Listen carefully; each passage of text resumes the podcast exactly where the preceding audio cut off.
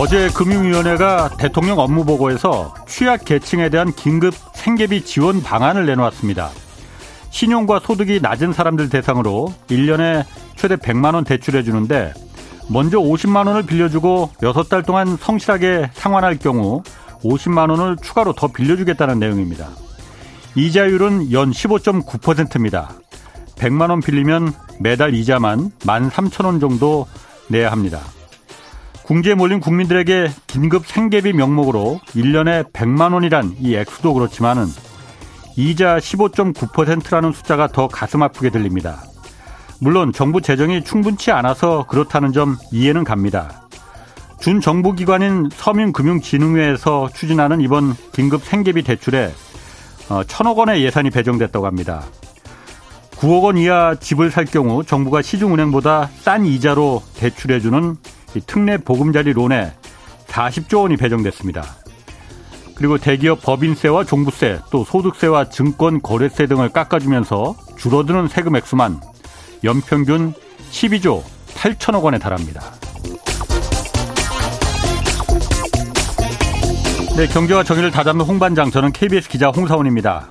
이번 주 금요일까지 청취자 여러분 위한 책 선물 이벤트 진행합니다. 김영익 서강대 교수가 쓴 새 책 거대한 변화 어, 책을 매일 네 분씩 추첨해서 보내드립니다. 경기 침체 대혼란 속의 안전한 투자 방법 무엇인지를 담은 이 김영익 교수의 새 책 거대한 변화 받고 싶은 분은 짧은 문자 50원, 긴 문자 100원이 드는 샵 9730으로 보내주시기 바랍니다. 자, 홍사원의 경제쇼 출발하겠습니다. 유튜브 오늘도 함께 갑시다.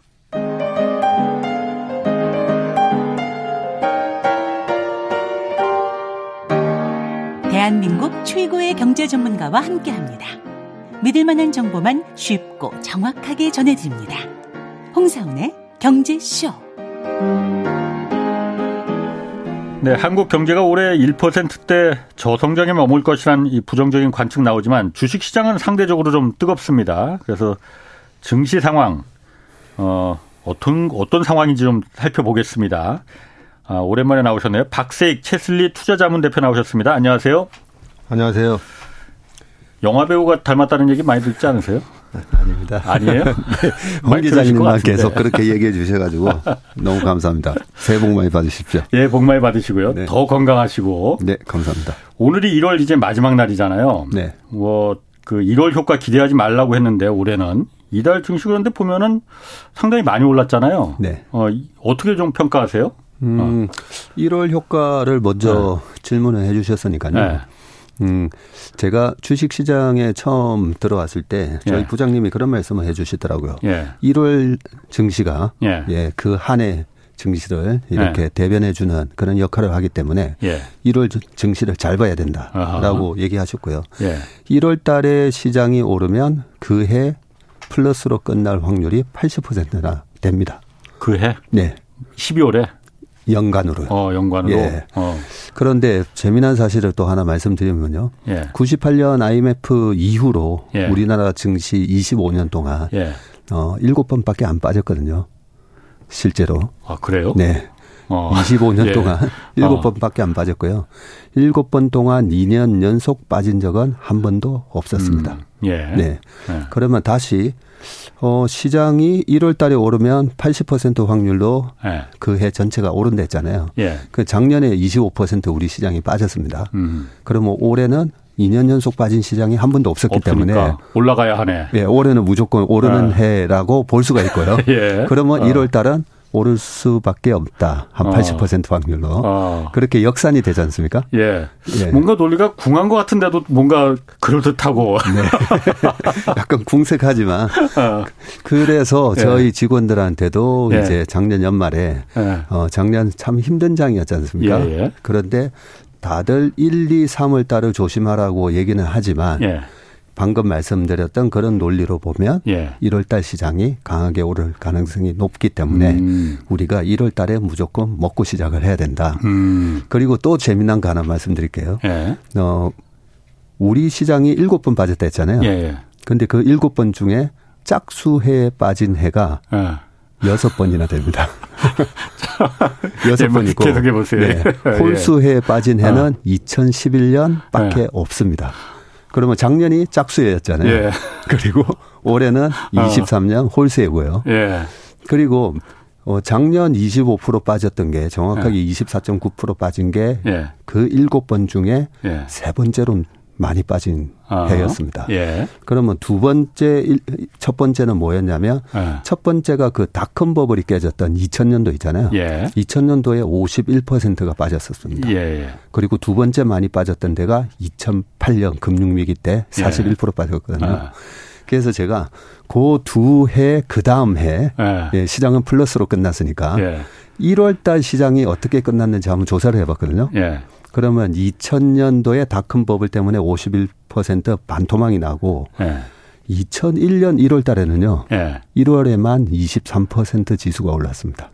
어. 1월 한 달에만요. 예. 그리고 2008년도 금융위기 때 41% 빠졌는데 예. 그 다음 해 1월 달에 얼마 올랐는가 봤더니 예. 그때도 거의 8% 9% 정도 오르더라고요. 예. 그러니까 이런 거 저런 거 감안해서 어 그러면 작년이 세 번째로 많이 빠진 해였는데 그게 대충 이제 2018년도에도 빠졌었거든요. 예. 네. 그리고 2019년 1월 달에도 올랐기 때문에 제가 대충 평균을 내 보니까 11% 올랐더라고요. 11.3%. 어. 예. 네. 2000년, 예. 2001년 1월하고 예. 2009년 1월하고 2019년 1월하고 그 세 번의 평균을 내 보니까 11.3%. 예. 그래서 작년 연말 기준으로 11.3%를 곱해 봤더니 2,488이 나오더라고요. 어, 2,488. 예, 그저께 아. 2,488을 찍고 예. 이틀 동안 지금 조정을 받았습니다. 어. 그래서 1월 달에 희한하게도 예. 그렇게 통계적인 확률에 의해서 시장이 예. 이번 달에 1월 달에 올랐습니다. 예. 근데 어 제가 최근에 이제 우리 홍 반장님 방송도 계속 이제 애청하고 있는데 예. 어 1, 2, 3월 달에 안 좋다라고 예측을 하셨던 분들이 어, 장이 올라가니까 네. 네. 좀 당황해 하시지 않습니까? 이 방송 들으시면서 당황해 하실 것도 같아요. 네. 네. 그런데 이제 네. 그, 그런 이제 많이 빠졌기 때문에 네. 뭐 자율적인 반등의 수준으로 네. 그렇게 기술적으로 올라가는 겁니다. 음. 2001년도에 참고적으로 우리 시장이 37% 오르긴 했거든요. 그런데 예. 1월 달에 그렇게 이제 빠졌고 반대로 그러면 어 1월 달에 많이 빠진 해 같은 경우에 작년 1월 달에요. 예. 작년 1월 달에 우리 시장이 10%는 빠졌었습니다. 작년 1월에? 예. 예. 그리고 전체 작년에 예. 우리 시장이 뭐 박살났지 않습니까? 음, 예, 그죠?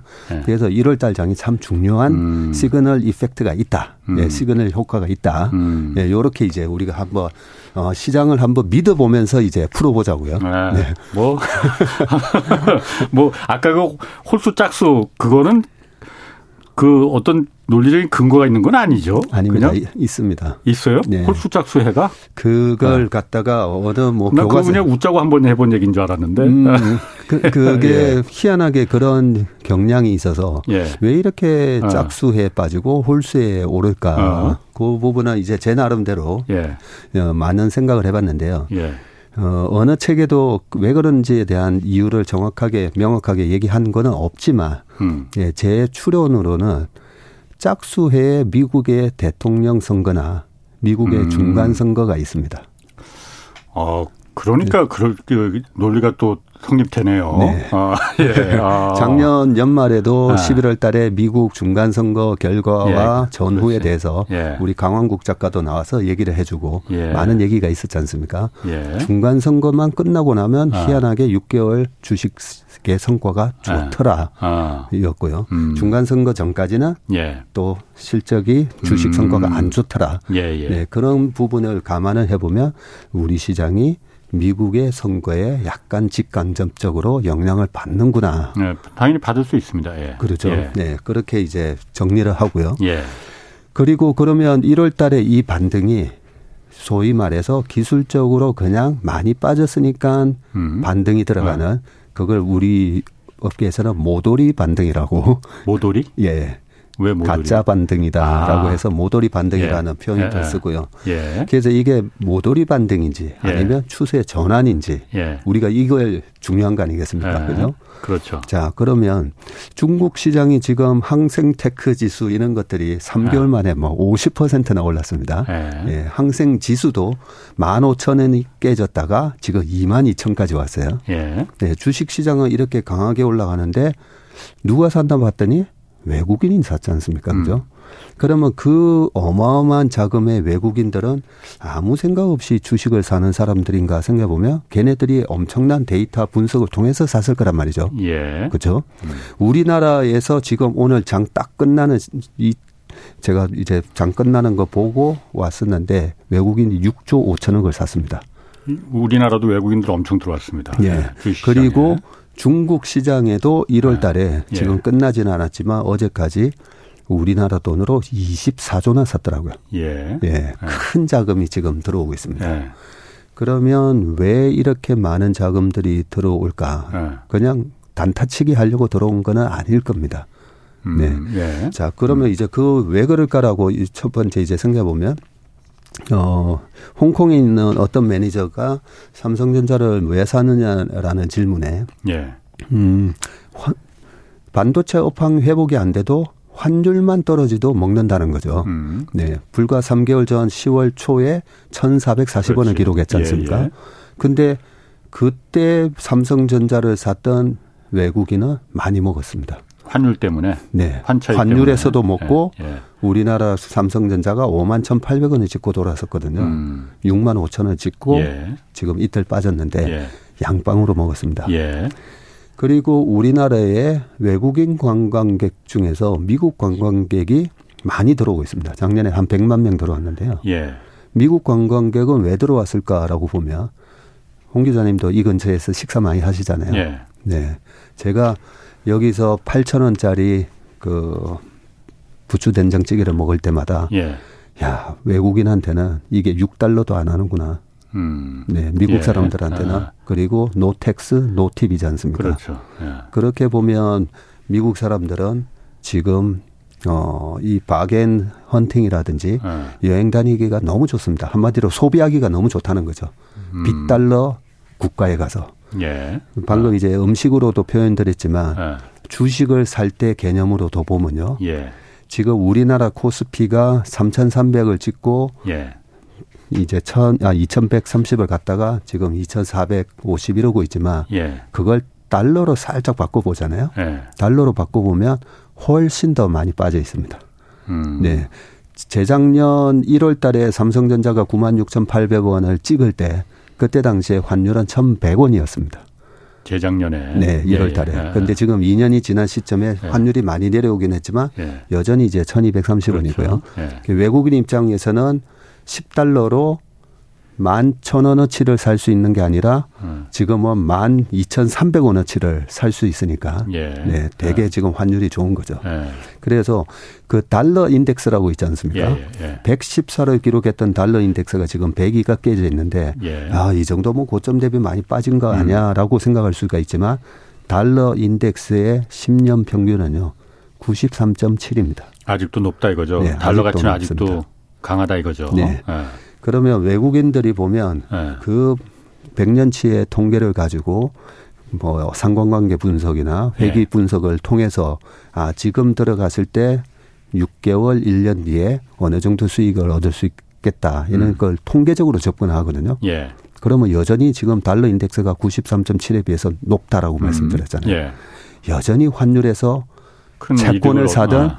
주식을 사든 예. 먹을 게 많다는 거죠. 예. 그래서 얼마 전에 이제 방송하시는 거 제가 들었는데 중국의 10년물 국채랑 네. 우리나라의 10년물 국채랑 미국의 10년물 국채랑 네. 그 역전이 되면 정책 금리가 역전되면 다 미국으로 돈이 가는 네. 거 아니냐라고 많이들 우려하셨는데 제가 환율의 방향을 보고 배팅을 한다라고 말씀을 드렸지 않습니까? 예, 예. 금리의 차이보다도 환 방향이 훨씬 더 중요합니다. 아. 네, 그런 측면에서 봤을 때 외국인이 봤을 때는 지금은 달러를 팔고 예.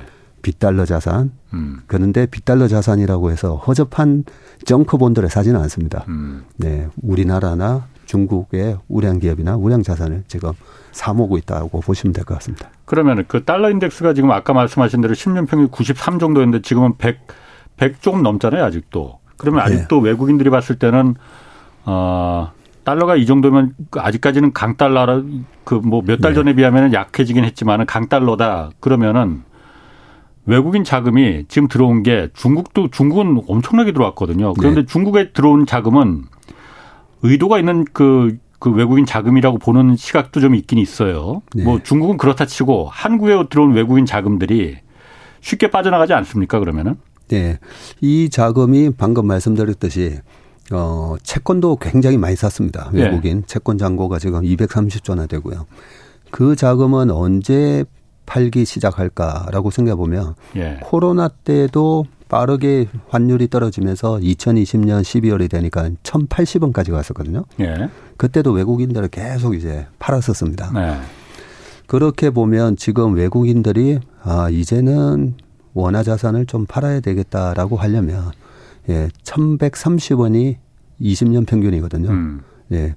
10년 그 평균이 1,140원 정도 되는데 예. 그 정도는 떨어져야 아 이제 환에서도 먹고 예. 주가 상승에서도 먹고 둘 다 먹었으니까 이제 팔아야 되겠다.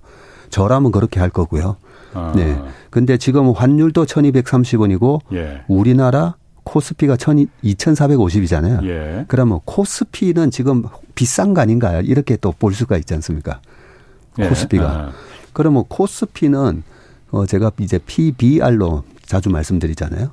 코스피의 우리나라 PBR 1배, 1배가 바로 2,700입니다. 2,700. 음. 예, 그 정도고 2,400이 깨져 있으면 0.9 이하로 떨어갔다고 보면 되고요. 예. 코스피 0.9 이하에서 우리나라 코스피 지수에 배팅을 하면 지난 20년 동안 한 번도 터진 적이 없습니다. 한 번도 뭐가 없다고요? 한 번도 한 번도 손실 본 적이 아, 없다고요. 아. 그리고 평균 수익률이 얼마나 나오냐면요. 예. 40%가 나옵니다. 그 PBR을 보고 그 투자하면은 네. PBR이라는 게 그러니까 주가 대비 순 자산 대비 네. 이제 주가잖아요. 맞습니다. 그것만 보고 따라서 투자하면 그렇게 손실을 보지 않는다 이거죠. 네. 그 정도로 어. PBR 0.9 말씀드린 네. 그대로 어 왜 순자산 대비해서 10%나 디스카운트해서 팔고 있지? 그렇게 싼 영역에서 주식을 샀을 때 음. 한 번도 터지지 않았다는 거고요. 1년 기준입니다. 예. 사자마자 1개월 뒤에 2개월 뒤에도 다 먹는다는 게 아니고요. 아, 음. 항상 뭐 다 먹었다는 말씀을 드리는 거고 아. 그렇다면 외국인 입장에서는 환율도 아직까지 더 내려가야 되죠. 음. PBR 기준으로 봐도 코스피는 100까지 올라오려면 2,700까지 가려면 여기서 또 10%가 더 올라야 됩니다. 예. 그러면 양방으로 합쳐서 음 20%는 먹겠네. 예. 라는 생각으로 저는 들어오고 있다라고 생각합니다. 외국인들이 네. 자, 그러면 이런 어. 질문을 또 하실 수가 있습니다. 아니, 여기서 환율이 다시 1,500원 가는 거 아니야? 그렇지. 그죠? 네. 네. 달러 인덱스가 또 114, 115, 120 가면 어떡하려고. 네. 네. 그러면 작년에 왜 달러가 그렇게 킹 달러가 됐는지를 생각해 보면 금리. 금리 때문이었잖아요. 네. 계속 공격적으로 금리를 네. 올리니까. 근데 왜 10월 달에 저점을 찍고 주식 시장도 돌아서고 채권 가격도 4.3 정도를 10년물이 찍었다가 지금 3.5까지 왜 떨어졌을까라고 생각을 해보면요. 예. 아, 금리를 한때 6% 음. 7%까지 올릴 거다라고 얘기했는데 음. 아, 그 정도는 못 음. 올리겠네. 예. 라고 생각하는 거죠. 예. 예. 그게 또 이제 또 하나 더 연관을 시켜보면 페드가 물가지수 CPI도 네. 중요시하지만 PCE도 중요시한다 뭐 이러잖아요. 소비자 개인 소비자 개인 소비자 지출 얼마나 진짜 쓰느냐. 예. 네. 거기서 그 소비자 지출 PCE 지수가 예. 4.4%를 기록을 지금 하고 있잖아요. 예. 네. 과거에도 2018년에서 19년 넘어갈 때 어, 페드가 금리를 올리다가 멈췄을 때, 음. 뭐 이럴 때 보면 이 PC 지수보다 그 페드의 정책 금리가 더 웃돌게 되면 이제 멈추더라는 거죠. 음. 제가 11월 달에 나왔을 때도 그 예. 말씀을 드렸습니다. 이제 피부 가능성 말씀드리면서 예, 예. 그때는 제가 어 10년물 국채랑 2, 2년물 국채보다 음. 페드의 금리가 높아지면 예. 잘 안 올리게 된다라는 그런 말씀도 한번 지금은 드렸습니다. 기준금리가 다 가장 높아졌잖아요. 그러니까 예, 다른 뭐 10년물 뭐 2년물 할 거 없이 다 그 아래로 시장금리 그 내려갔죠. 떨어졌죠. 네. 그래서 지금 정책금리는 작년 12월 달에 금리를 올리면서 네. 4.5를 만들어 놨는데 2년물은 4.2를 하고 있고 10년물이 네. 3.5를 하고 있으니까 네. 시장은 이제 이게 저만의 생각이 아니라 어, 금리는 이제 끝났네. 네. 어. 투자의 그뭐 여러 네. 전문가들이 봤을 때는 아이 정도면 이제 금리 인상을 네. 더 이상 못 하겠구나. 네. 그 부분이 달러 인덱스가 더 6% 7% 금리를 가정하면서 올라가던 그 기세가 이제 예. 꺾이고 예. 아 이제는 됐구나라고 음. 생각하고 또 많은 분들이 얘기하시는 게 경기 침체가 온다라고 말씀하시잖아요. 예. 그러면 mild한 경기 침체냐 말 그대로 soft landing이냐 hard landing이냐 음. 어쨌든 landing이에요. 예. 예. 경기 침체가 오면 그 시중 금리에서 실질 금리 플러스 기대 인플레이션인데 음. 기대 인플레이션이 침체니까 이제 떨어지는 거 아니겠습니까? 그죠? 예. 그러면 음. 10년물이나 2년물 최근처럼 이제 꺾이게 되고 예. 10년물하고 2년물이 계속 꺾이게 되면 페드도 더 이상 못 올릴 거다. 뭐 이런 생각들이 다 반영이 되면서 지금 주가도 반등을 하고 요렇는데 예. 어, 제 생각을 말씀드리면 저는 경기 침체가 오는 게 맞나? 약간 음. 그런 생각을 하고 있고요. 네. 네. 그런 생각을 하고 있다 보니까 어 경기 침체가 오면서 금리가 급격하게 떨어지지도 않을 뿐더러 네. 그렇다고 어 경기가 또 여기서 확 좋아져서 음. 다시 뭐 물가가 올라가면서 어 금리가 치솟고 그런지도 않으면서 여기서 이제 어느 정도 횡보만 해줘도 이제 시장은 어, 더 여기서 빠질 거, 빠지면 어떡하나 이 두려움에서 벗어나면서 이제 박스피 같은 모습이 나올 수가 있고요. 그 지금 말하는 네. 게 이른바 연착륙이라는 거잖아요. 네. 지금 말씀하시는 게 미국을 말하는 겁니까 아니면 한국을 말하는 겁니까? 지금 미국 같은 경우에도 보면 돈이 되게 많습니다 개인들. 그렇죠. 네. 저축 나라에서는 그 지갑에 넣어준 돈들이 워낙 많으니까. 예. 그리고 기업들도 돈이 되게 많습니다, 그죠? 예. 네. 기업이 돈이 없으면 자사주 매입을 할 수가 없습니다. 아. 네. 그래서 2019년도에도 네. 마일드한 경기 침체가 왔을 때 네. 미국 기업들은 공격적인 자사주 매입을 했었습니다.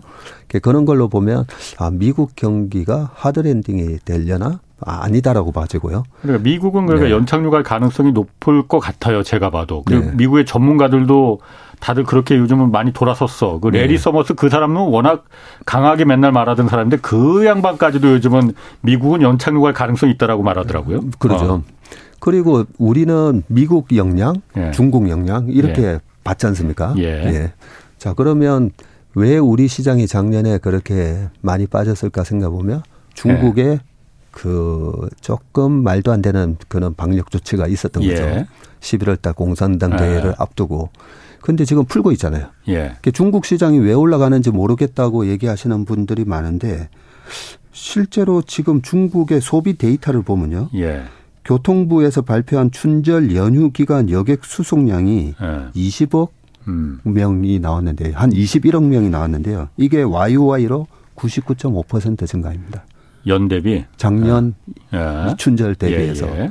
네. 지금 2019년 대비해서 70.3%까지 회복을 음. 하고 있고요. 음. 시트립 그 여행사에서 판매하는 호텔, 항공, 티켓 매출 등등 보면요. 예. 어, 작년 동기 대비해서 두 배, 다섯 배 이렇게 폭증을 하고 있습니다. 아. 이렇게 소비가 살아나고 있는데 중국 시장이 왜 올라가는지 모르겠다. 그건 좀 이상하고요. 또 하나가 작년에는 마윈이 보이지 않았지 않습니까? 그죠? 예. 네. 음. 어디 갔지? 네, 그런 분위기였는데 음. 최근에는 알리바바의 마윈이 공식 석상에도 나오고 있습니다. 예. 그래서 중국의 tech 기업들이 저러다가 어 중국 정부로부터 거의 뭐 고사당하는 거 아닌가 뭐 이런 두려움을 줬다면 이제 다시 기업가들이 활동을 하기 시작한다는 거죠. 중국 정부가 그걸 용인해 줬습니까? 용인해 주고 big tech들을 지금은 역시 빅 경제 살리려면 중국 경제가 지금 위기인데 네. big tech밖에 없다라고 판단을 했다고 해요. 네. 아. 그래서 어 중국 정부는 그러면 시진핑은 왜 갑자기 변심을 했을까? 예. 네. 예. 일단 3년임을 해야 되는데 어. 코로나 방역이라는 걸 명분으로 일단 인민들을 철저하게 이제 통제도 했고 예. 그 알리바바나 이런 부분이 중국의 인민들이 많이 이용하는 SNS 음. 그 위챗이라든지 이런 걸 철저하게 이제 통제를 시켜 놓다가 예. 이제 3년임 했잖아요. 예. 3년임 했으면 아, 3년임을 했더니 우리 인민들이 이렇게 살기 좋아졌구나. 예. 마치 음. 1980년도 초에 우리나라 군부 정권이 들어서고 나서 했던 3S 정책하고 예. 비슷한 정책을 음. 쓴다라고 저는 생각합니다. 예. 그런 음. 분위기에 갑자기 한류도 풀어주고 음. 예. 방역도 일제히 풀면서 예. 올해는 2023년은 아 역시 시진핑 지도자가 연임을 하니까 음. 이렇게 살기 좋네라는 분위기를 연출해야 되지 않겠습니까? 예, 예. 네. 음. 그런 것들이 합쳐져서 어 보복 소비가 나오고 음. 있고요. 중국에서 성장, 소비, 아니, 이게 나올 수 있나라고 얘기하시는데, 2020년 코로나 때부터 20년, 21년, 22년, 3년 동안 유럽하고 미국은 벌써 reopening 해가지고 endemic으로 가면서 메이저리그 야구도 음. 보러 가고 프리미어도 보고 월드컵도 보고 다 했잖아요. 예. 마스크 벗고. 예. 근데 중국 인민들은 1년은 그걸 못한 겁니다. 예. 그 보복 소비가 이제 폭발적으로 음. 나오는데 중국 증시가 왜 올라가는지 모르겠다라는 거는 그거는 저는 당연한 거라 이거죠. 네. 음. 중국 증시는 그래서 이제 가능성이 있다. 그런데 네. 그런데 그 네. 사실 중국이 reopening 하면서 소비가 이제 살아나고 지금 IMF도 그렇고 중국의 성장률은 기관마다 다 올려잡고 있어요. 네. 우리나라는 내려가고 있지만은 네. 올려잡고 있는 거는 중국이 이제 다시 돌아가기 시작했다. 요즘 미세먼지도 다시 많아지기 시작했습니다. 우리나라. 네. 그럼 중국의 공장이 돌아가고 있다는 거잖아요.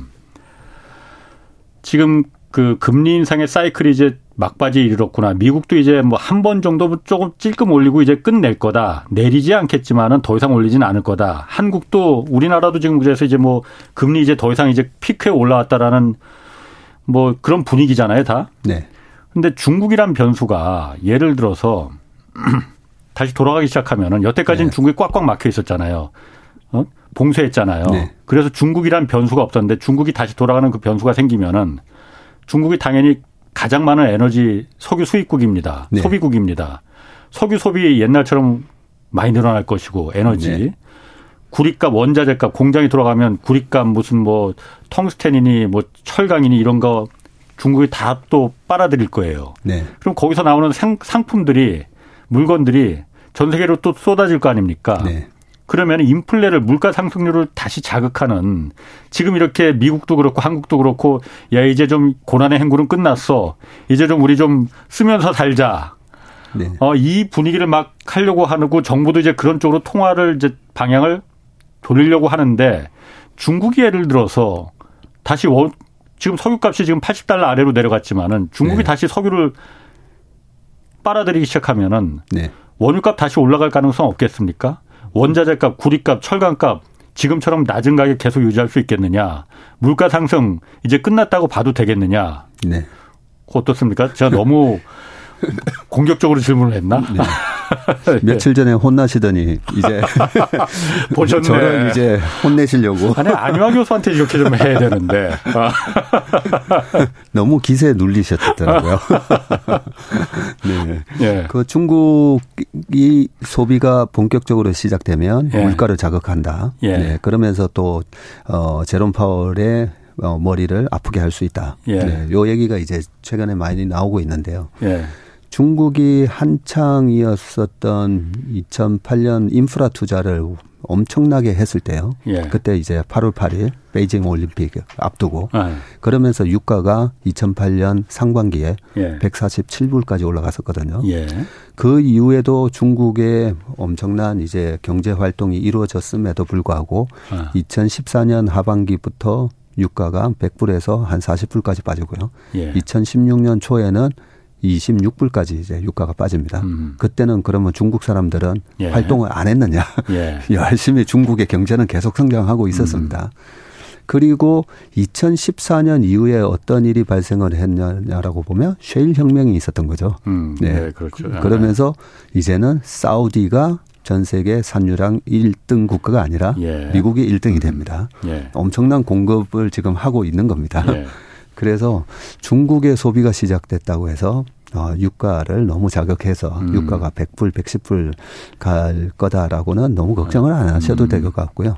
그리고 지금 중국에서 팔리고 있는 차 100대 중에 25대는 전기차가 팔리고 있습니다. 예. 네. 음. 그런 부분도 이제 많은 변화가 음. 있었기 때문에 어, 그 부분은 걱정 안 하셔도 되고 작년만 하더라도 우리가 예. 저는 이제 이 심리라든지 여러 가지 경제 상황에서 이 주식 시장을 억누르는 요인이 고물가 고환율 고금리였다면 예. 예. 지금은 약간 경제 데이터가 발표될 때 최근에 구리 가격 꾸물꾸물 올라가고 올라가요. 있거든요. 예. 예. 올라가고 있지 예. 않습니까? 저는 그 부분을 굉장히 긍정적으로 보는 게 구리를 우리가 닥터 카퍼라고 하잖아요. 예. 예. 경기 침체가 음. 혹독하게 올 거다 하는데 갑자기 카퍼 이 예. 구리 가격은 계속 올라가고 있어요. 그걸 보면 침체가 아닐 것 같다라는 게 보이고 있죠. 근데 그 구리의 그 소비의 상당 부분을 거의 네. 절반을 중국이 다 하고 있지 않습니까? 맞습니다. 네. 그래서 중국만 침체가 아닌 거 아닌가? 네. 그런데 이제 중국이 세계 공장 역할을 하다 네. 보니까 중국이 살아난다는 말은 어, 세계 소비가 살아난다라고도 볼 수가 음, 있는 거고요. 그렇지. 예. 네. 그래서 최근에 제가 두 달 동안에 이 경제 데이터 발표되는 거 보면요. 예.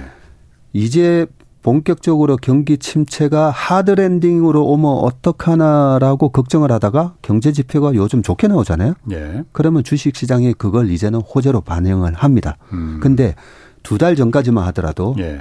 good is bad라고 얘기했지 않습니까? 음. bad is good이고 음. 경제 데이터가 나쁘게 나와야 주식 시장이 음. 올라가고 좋게 나오면 야, 이 저거 물가도 자극하는 거 아니야 하면서 빠지고 아. 했는데 예. 최근에는 반대로 나오고 있습니다. 아. Is good이에요. 아. 예, 그런 식으로 올 상반기 너무 하드랜딩으로 가면 어떡하나라는 이런 부분에 대해서 음. 경제가 아니에요. 우리 예. 괜찮아요라는 데이터가 나올 때마다 예. 지금은 주식 시장에 어 괜찮겠구나 하면서 예. 어느 정도 그 다시 정상화되는 예, 그런 음. 모습을 보이고 있고요. 그 S&P 500이 그 10년 평균이 보면 거의 17.8배 정도 되거든요. PR이. 예. 예. 지금 딱 18배 정도 왔습니다. 예. 그런데 여기서 이제 주가가 더 올라가려면 예. 금리가 이제 좀 더 떨어지든지 아니면 기업의 이익 E가 더 올라가든지 해야 되는데 예. 지금 1Q, 2Q까지는 그 어닝이 떨어진다라고 얘기를 하지 않습니까? 그죠? 2분기까지는 예. 예. 떨어진다라고 다들 그렇게 예상을 하고 있습니다. 예, 예. 예 하고 음. 있는데 그래서 지금 S&P 500의 4천에서 4,100이 딱 저는 이제 중간 중 이제 중간 값으로 왔다라는 느낌을 받고요. 예. 여기서 금리가 떨어진다든지 아니면 earning surprise가 날 때마다 이제 올라갈 겁니다. 예. 네, 음. 그런 식으로 예상하고요. 많은 비관론자들이 예상하는 이제부터 본격적으로 기업의 이익이 박살날 어, 거야. 예. 라는 대로 되면 예. E가 빠지면서 PER이 또 높아지면서 주가가 떨어질 겁니다. 그런데 음. 그렇게 소비가 위축이 되고 미국의 경제의 70%는 소비니까요. 그렇게 소비가 위축이 될까? 소비를 위축시키려면요. 예. 실업률이 급등을 해야 됩니다.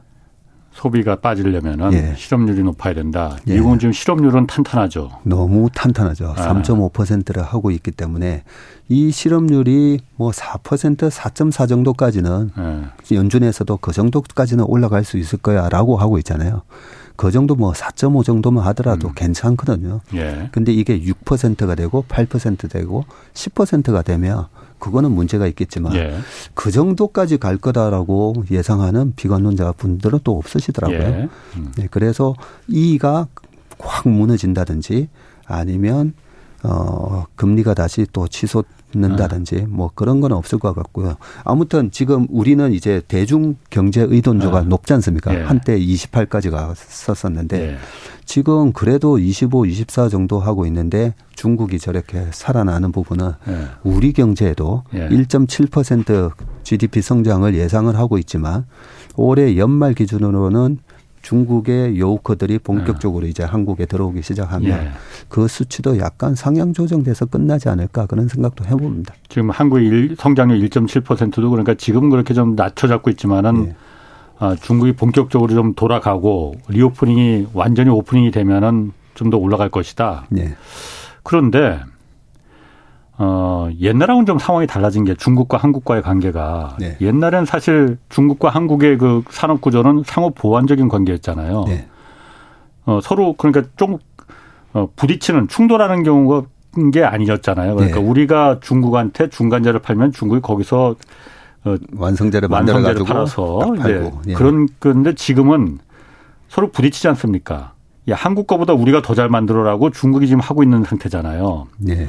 우리가 유일하게 뭐 거의 반도체 정도만 아, 우리가 그 우위에 있지. 사실 중간재 배터리도 마찬가지고 뭐 네. 지금 중국에 갖다 팔 게 마땅치가 않다. 네. 라고 하는 거잖아요. 그래서 오히려 중국이 본격적으로 그 경기가 살아나고 공장들이 돌아나가기 시작하면은 네. 그 한국한테 그렇게 호재겠느냐. 물론 관광객은 들어오겠지만은 관광객이 어떤 우리의 성장이나 이런 걸 좌우할 만한 거는 그렇게 많지 않을 테고 네. 결국은 산업인데 오히려 옛날하고 다르게 지금은 그게 더 불리한 거 아니냐.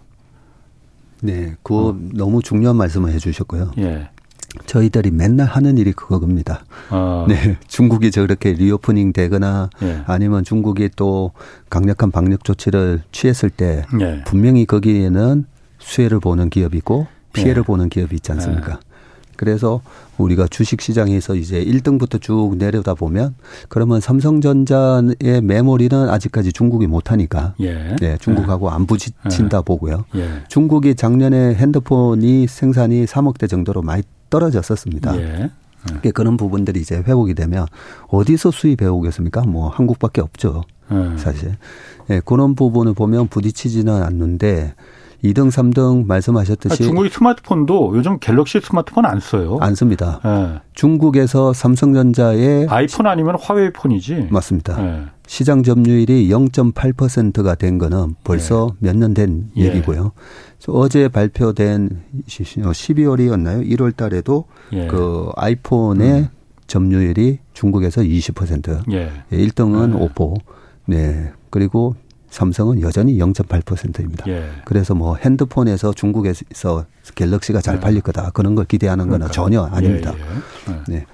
그리고 배터리는 여전히 이제 중국이 하는 게 있고 CATL이 뭐 예, CATL하고 BID하고 그래 있고 그 많은 유럽의 미국에서는 일단 우리나라에 LG 엔솔부터 시작해 가지고 음. 계속 수주를 엄청나게 하고 있습니다. 예. 그런 부분도 부딪히지는 않고 있고요. 어, 현대 기아차가 미국이나 유럽에서도 전기차를 상당히 잘 하고 있지 않습니까? 예. 예. 예. 마치 2010년, 11년도에 애플의 아이폰이 스마트폰을 거의 장악을 했을 때 패스트 팔로잉 전략을 빨리 쫓아가는 전략으로 삼성이 예. 1등이 된 것처럼 음. 지금 현대 기아차가 상당히 선전을 음. 하고 있습니다. 음. 뭐 이런 저런 거 보면 분명히 부딪히면서 예. 어 chemical 같은 경우를 제가 이제는 조금 어 안 좋게 보는 게뭐 예. 중국이 어마어마하죠. capa를 가지고 있고 음. 그렇게 부딪히는 업종은 뭐 물론 조심을 해야 되겠지만 예. 우리나라 뭐 화장품부터 시작해 가지고 음. 우리나라의 뭐 항공기, 여행, 여행사 예.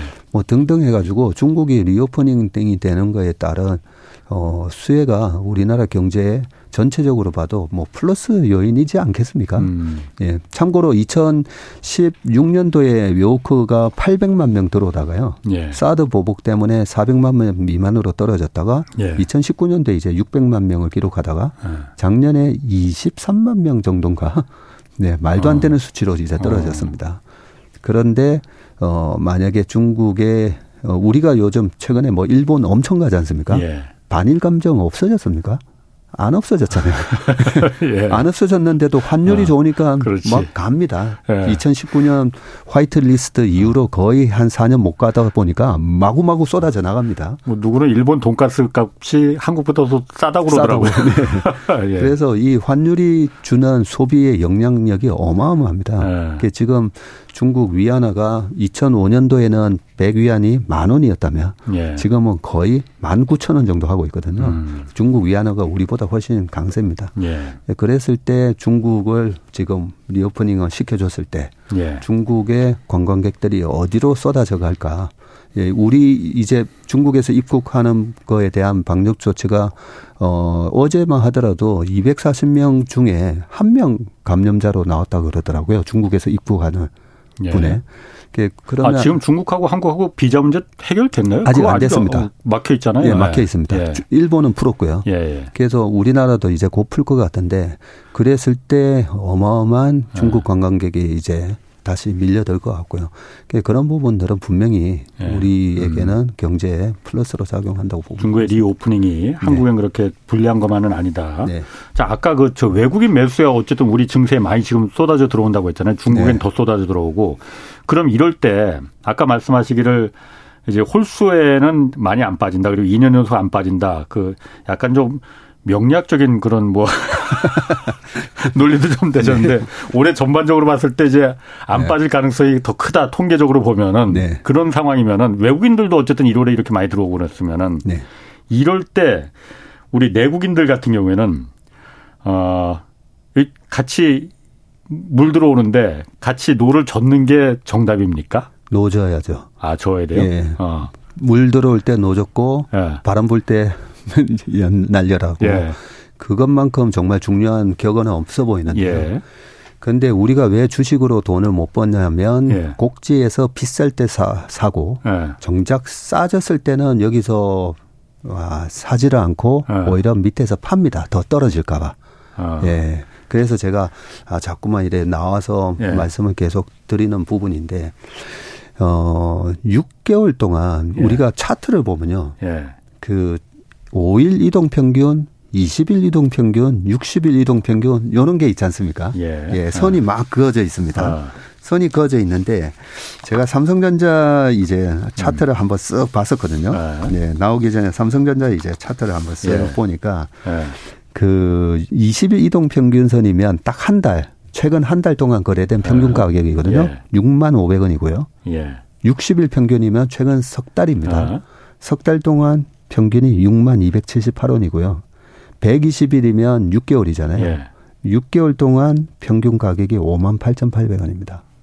어. 그리고 200일이면 1년이거든요. 예. 작년 1월부터 예. 1년 동안 매일 삼성전자 주식을 샀다고 하면 6만 600원입니다. 그래서 재작년 21년 막 증시가 어. 핫했을 때 삼성전자 사신 분들은 다 물렸어요. 예. 네, 8만 원 어. 이상에서 사셨으니까. 근데 올해 삼성전자 주식을 꾸준히 사 모으신 분들은 예. 다 이익이 나고 있습니다. 어. 그런데 제가 드리고 싶은 말씀은 먹을 때 좀 크게 먹고 파셔야 된다는 거죠. 어. 여기서 조금 먹었다가 아우 이제 본전됐네.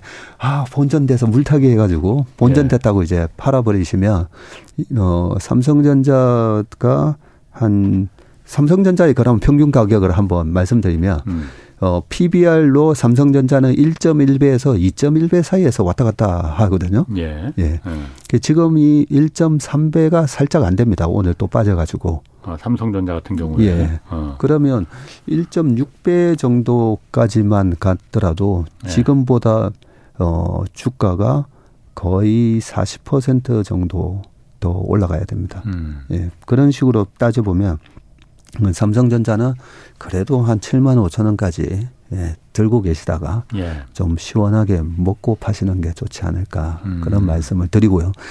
어, 이번에 제가 오늘 어, 또 나와서 음. 드리려고 했던 말씀이 그 예. 명리학적으로 명리학적인 게 아니고요. 그냥 통계적으로 어. 말씀드립니다. 예. 통계적으로 12월 달 중에 예. 어, 주가가 개, 제일 좋은 달이 우리나라는요. 예. 코스피는 11월 달입니다. 11월. 예. 그리고 두 번째로 좋은 예. 달이 1월 달이고요. 예. 예. 그런데 2월 달이 보면 성적이 안 좋습니다. 아까 2월이? 예, 아까 예. 말씀드렸던 예. 그 많이 빠진 해 그다음 해 1월 달은 다 올랐는데 예. 2월 달은 다 빠졌었더라고요. 예. 네. 그래서 2월 달에 마이너스 3에서 5% 정도의 조정을 줄 수 있을 것 같은데 예. 요 기회를 정말 잘 노리시라는 거죠. 혹시라도 어. 예, 혹시라도 주식을 네. 파셨거나 혹시라도 아 이번에 살려고 했는데 못 샀네 막 이러시는 네. 분들 예. 그 2월 달에 조정장을 잘 하시고 그러면 또 이렇게 물어보실 수 있잖아요. 그 2월 달에 빠지는 이유에 예? 어. 그 근거가 있나요라고. 아, 내가 지금 막 물어보려고 그랬어요, 지금. 네.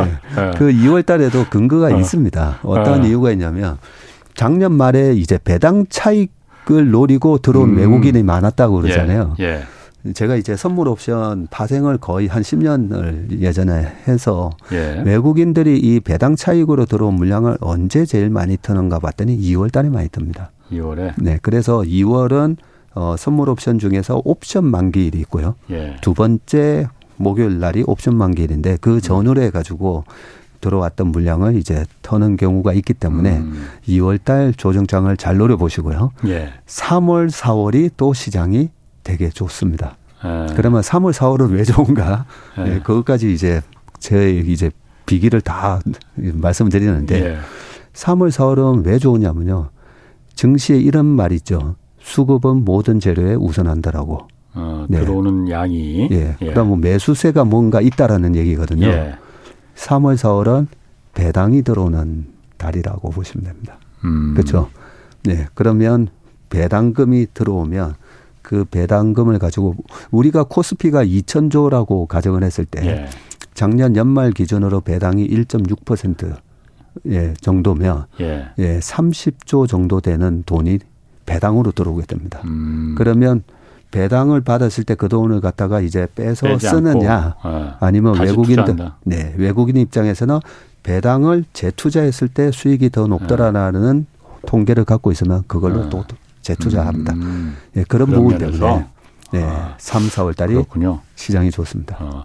뭐 어쨌든 그러니까 박, 저, 박 대표님이야 뭐 이렇게 말씀하시더라도 다른 분들 같은 게 또 올해 상반기에는 큰일 난다라고 말씀하시는 분석하는 분들도. 그런 분들도 나름 이렇게 보면은 어, 근거가 다 고개가 끄덕끄덕해지거든요. 지금 또 박 대표님 말 들어보니까 고개 끄덕끄덕해지고 네. 제가 이렇게 귀가 참 얇아갖고 네. 그러니까 그거는 그 주의 투자에 대해서는 본인이 들으시는 방송 들으시는 분들도 다 판단해서 아저 네. 사람 말이 맞네, 저 사람 말은 좀 허점이 있는데 네. 뭐 판단하실 것 같습니다. 네. 그러니까 그렇게 그 이해하시면 될 것 같고 금리가 어쨌든 미국도 지금 마무리 단계에 들어간다라고 하면은 어쨌든 금리가 안 오르면은 어 그러면은 역시 테슬라 이런 뭐 성장주 네. 나스닥 이런 게 그러면 한 번 또 그 관심을 가져봐야 되는 거 아니야? 이런 생각 당연히 뭐 요즘은 또 그것도 그렇게 또 정확히 맞지는 않더라고요. 네. 근데 어쨌든 통상적으로 금리와 이 성장주 기술주 이거는 관계가 있잖아요. 네, 맞습니다. 어떻습니까? 네.